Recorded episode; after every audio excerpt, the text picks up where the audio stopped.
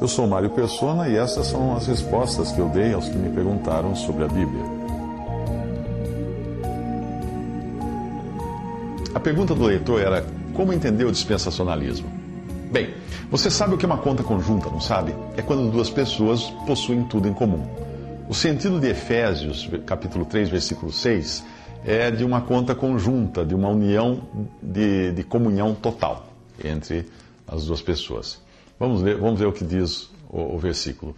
Os gentios são co-herdeiros e co-membros de um mesmo corpo e co-participantes da promessa em Cristo pelo Evangelho.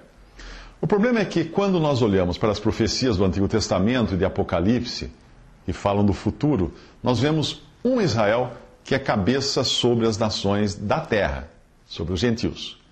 Vemos os gentios indo atrás dos judeus, pedindo que estes os ensinem a palavra de Deus. Vemos também o que, há de, o que há de melhor na terra sendo dado a Israel.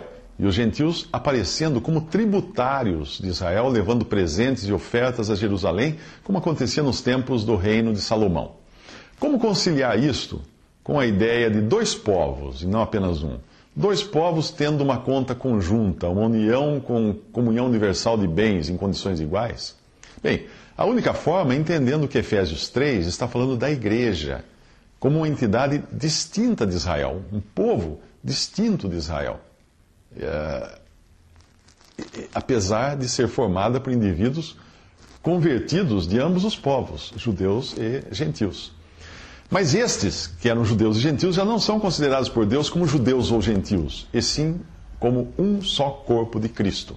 Enquanto isso, Deus continua enxergando as duas outras entidades no mundo, judeus e gentios, ou gregos em algumas traduções, ele continua enxergando de forma separada, como ele fez no passado, e fará no futuro, após a igreja, que é o atual parêntese da, da, da história da, da Bíblia, uh, ser tirada da terra. E aí então vai continuar o desenrolar da profecia. 1 Coríntios capítulo 10, versículo 32 diz assim: Portai-vos de modo que não deis escândalo. Ele está tá escrevendo à igreja, a cristãos. Portai-vos de modo que não deis escândalo, nem aos judeus, nem aos gregos ou gentios, nem à igreja de Deus. Percebe? Três categorias de pessoas Deus enxerga hoje na terra. Na terra. Igreja de Deus, gentios e judeus.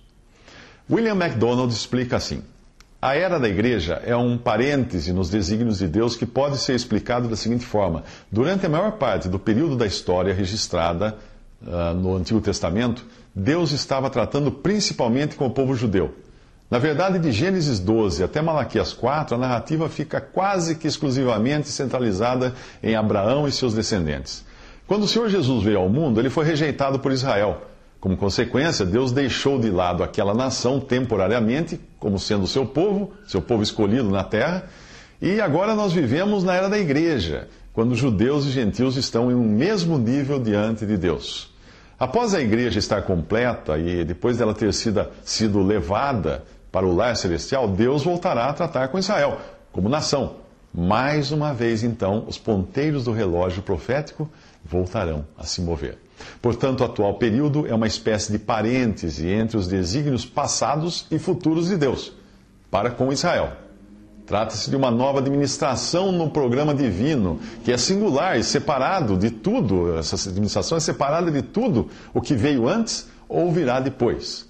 É, esse trecho eu li do comentário bíblico popular de William MacDonald.